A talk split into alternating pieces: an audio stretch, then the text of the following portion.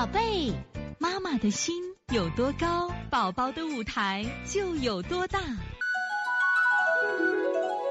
现在是王老师在线坐诊时间，我们现在看一下七五四显阳子晨妈。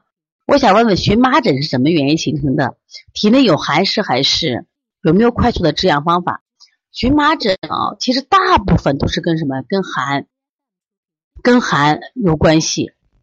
呃，跟至少跟凉有关系，因为我自己本身就有这个荨麻疹，我发现就是我穿暖了就没有，我只要凉了就有，而且很有意思，得荨麻疹的人是里边热，外面体表寒，就我见了好多都是这样情况，就体内啊，他都是很热的人，但他体表是偏寒的，所以一遇到，比如说你遇像我，我是晚上回家换睡衣，一换到睡衣，睡衣是凉的，一挨到皮肤，它马上就会起，但是呢。它可能一暖以后，它就会好了，就这样的情况会很多。那么，所以我们都是祛寒祛风，但有的人是和风有关系啊，祛风。那快速比较好的方法呀，就像忍冬藤，嗯，苦参去洗会好一些，但不是说对谁都一样。但是我发现啊，荨麻疹的患者往往都是累了，他累的时候，刚好免疫力低的时候，他容易犯。所以最近给孩子吃多了或者过度劳累了，孩子都会。得这个病啊，得这个病，所以说呢，过敏体质好麻烦呀。我们能不能通过学习预防？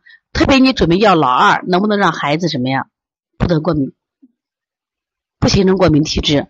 一旦有了刚才说的五条，一定记住啊！我重复一遍，就饮食规避，过敏体质的孩子饮食规避，加上什么呀？推拿保健、呼吸训练、阳光下的运动和科学而温暖的温和的。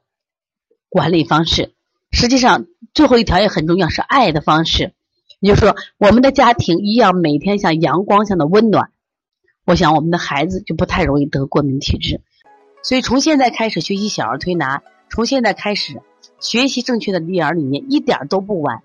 也希望我们今天听课的妈妈能把我们所有的知识，通过自己的学习，通过自己的分享，让更多的妈妈了解，走进邦尼康小儿推拿，走进。邦尼康的课堂，让我们获得正确的育儿理念。